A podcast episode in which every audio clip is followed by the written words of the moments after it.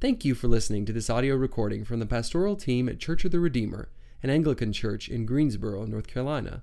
If you'd like to know more about Church of the Redeemer, its ministry, or its mission, then visit us online at redeemergso.org. And pray with me, please.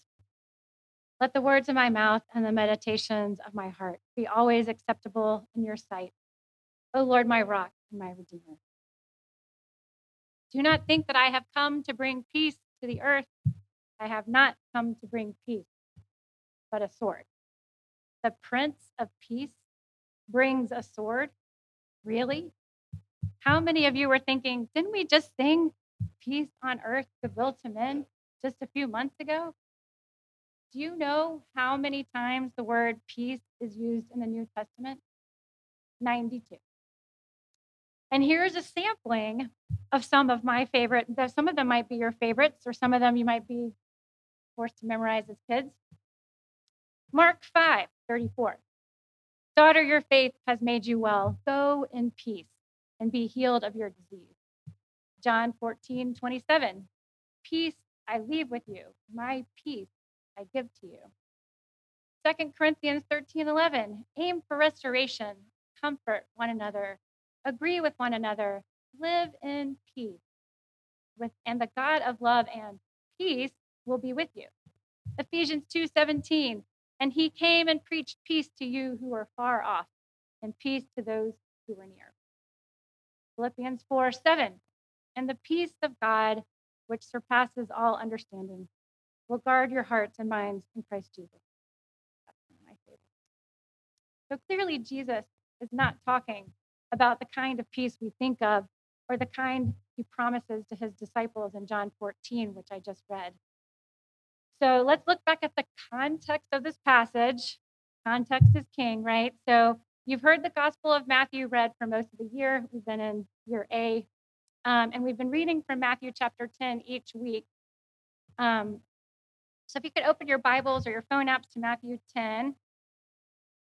So this chapter is often referred to as the Sermon on Missions. The Sermon on the Mount was chapters 5 through 7, and then in between this sermon and the Sermon on the Mount are miracles of healing. And at the beginning of chapter 10, Jesus calls his 12 disciples and sends them out to preach the kingdom of heaven is at hand. They are to heal the sick, but also to travel lightly. And Jesus warns them, as we heard last week, that they will be persecuted. And why will they be delivered over to the authorities and possibly put to death? Because they are followers of Jesus, because the same thing will happen to him. If they and we are to be imitators of Jesus Christ, then we can expect the world to treat us the same way it treated him. Jesus lays out in these nine verses what it means to serve him as king, which revolves around two themes rejection and welcome. So, this new kingdom that Jesus and the disciples proclaim threatens the old one.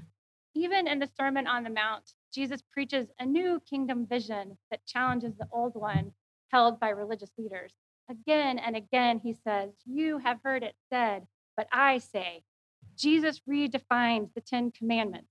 Adultery isn't just the act, but it starts in the heart with prolonged lust and coveting.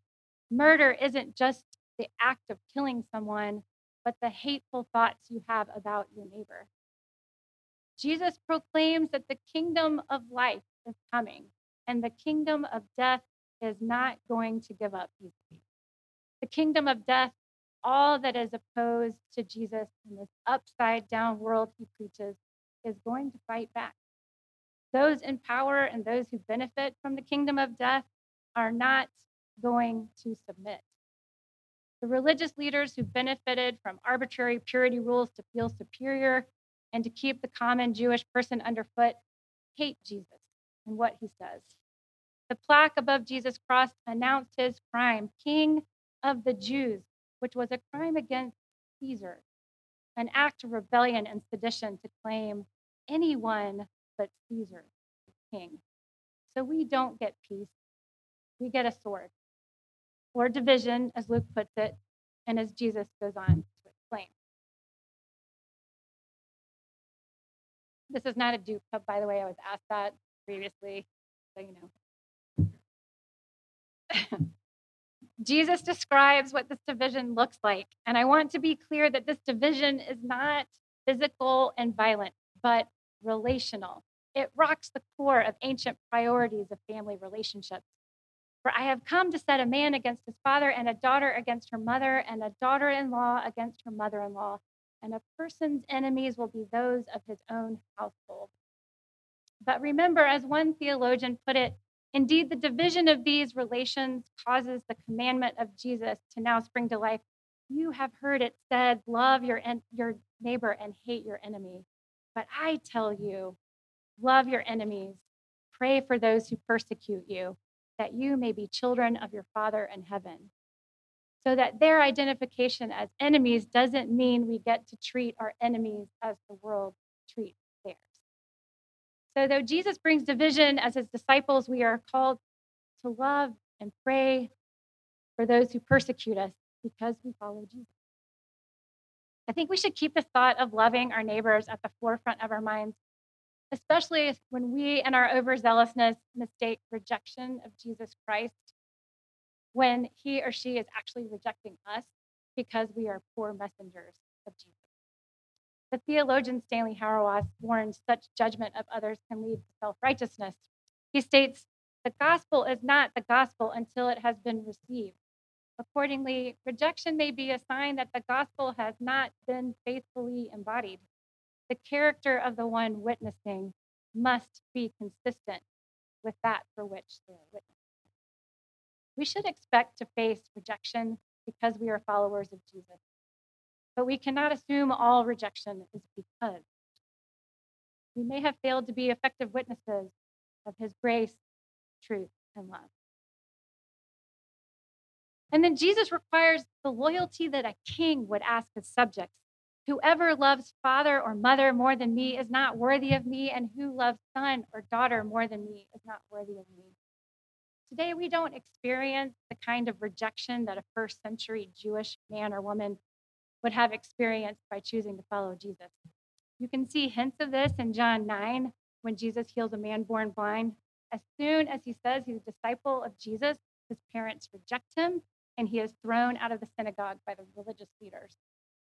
A Gentile follower would have met a similar fate. The New Testament has examples of Gentile Christians losing their jobs, families, and powerful positions to follow Jesus. We find that in this kingdom of heaven, Jesus radically redefines what family is. When his mother and brothers come to talk to him, Jesus says, pointing to the people in front of them, Here are my mother and my brothers. For whoever does the will of God, he is my brother, sister, and mother. Those Jewish and Gentile Christians who were cast out by their families were taken in by the church, their new family, the kingdom of heaven. And this kind of hospitality must define the church today. We, as Church of the Redeemer, must be family.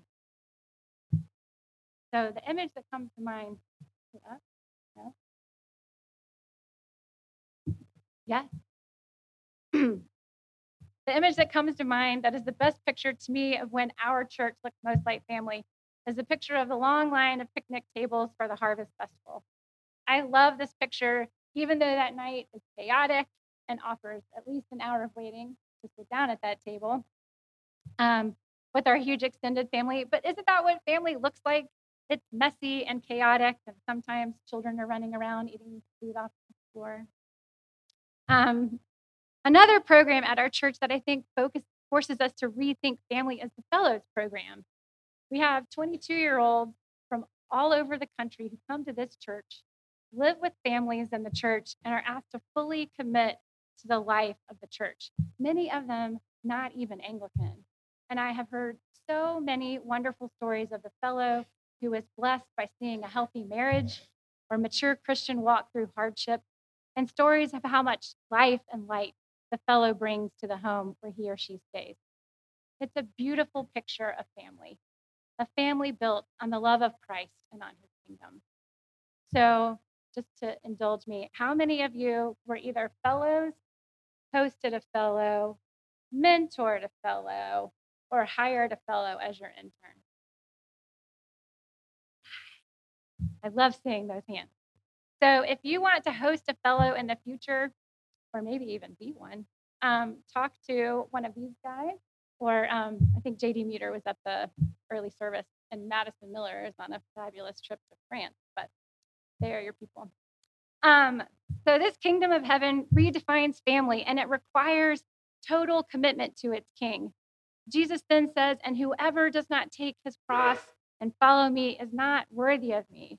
Whoever finds his life will lose it, and whoever loses his life for my sake will find it. Jesus did not get a marketing degree in college, but Jesus is always going to tell us the truth. And the truth is, following him will cost you, and it might cost you everything. This passage means what it says it points to death for following Jesus. Just as Jesus is looking to his own death and the degrading time where he will walk through the streets of Jerusalem, stripped and beaten, carrying his cross.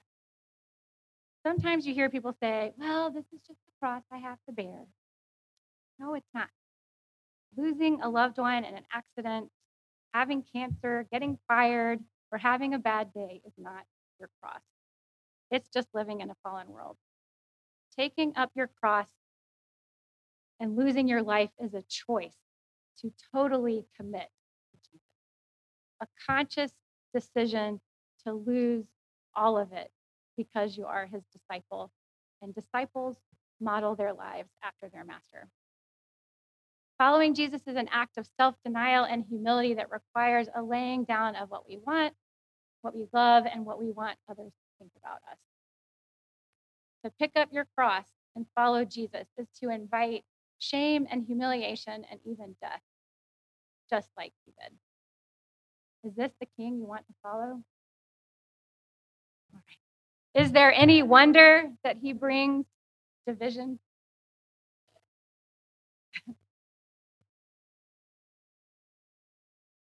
If following Jesus leads to rejection from family and state, it also leads to welcome and hospitality.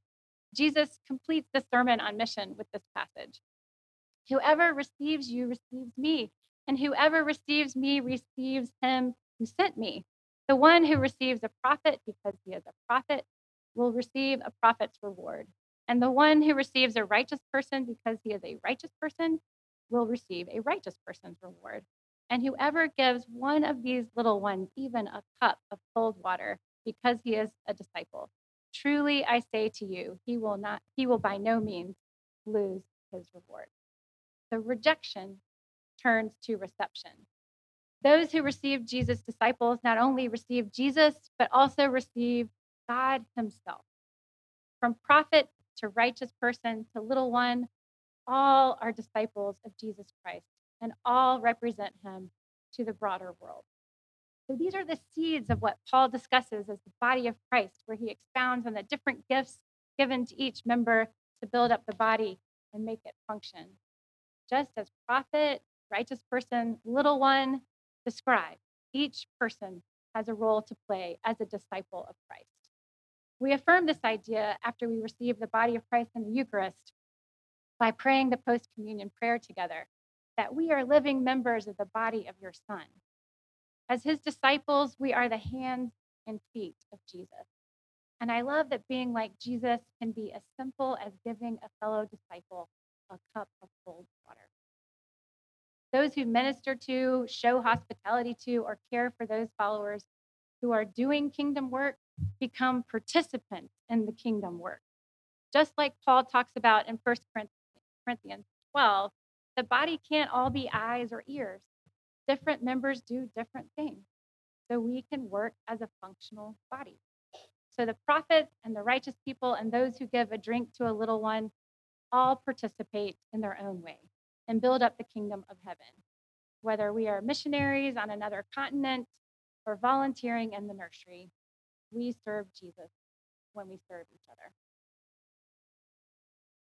So, what are we to do with this news? So, first, I think we must count the cost of following Jesus. Serving the King of King of the kingdom of heaven means both rejection and reception facing the rejection of family, friends, and the wider society forces us to redefine what family means. We must be loyal to Jesus over family, work, and nation. And I know we are celebrating the 4th of July this week, and I am so grateful to live in a country where I can come here and worship freely. And I know some of you have members in the military or have served in the military. And I love our little neighborhood celebrations and fireworks. Um, but the Pledge of Allegiance we said as kids in grade school, Pledge of Allegiance to the flag of the United States of America, must be superseded by the creed. I believe in God the Father Almighty, the creator of heaven and earth. The first commandment, you shall have no other gods before me, includes your family and the nation. That's why Jesus brings a sword, because his kingdom is about Jesus and nothing else. He stands at the center and he's calling disciples to pledge allegiance to him. But by serving this king, we receive a new global family of all nations. All nations, right, Jonathan? of fellow disciples and the hospitality of all believers, every tribe, nation, and tongue. So when you leave today, think about the simple task of hospitality you might offer to your extended family and followers of Jesus. In other words, what does your offering of a cup of cold water look like? And I pray that when you come to this table for our family meal, you might be refreshed and empowered by the body of Christ to be the body of Christ to those around you. Pray with me. Lord, we thank you for the many blessings that we receive by serving you. Strengthen us in times of trial to remain faithful to you. Fill us with your love so that we might serve each other faithfully. Help us to remember that when we give a cup of cold water to a little one, we are giving it to you. We ask these things through Jesus Christ our Lord, who lives and reigns with you in the Holy Spirit forever and ever.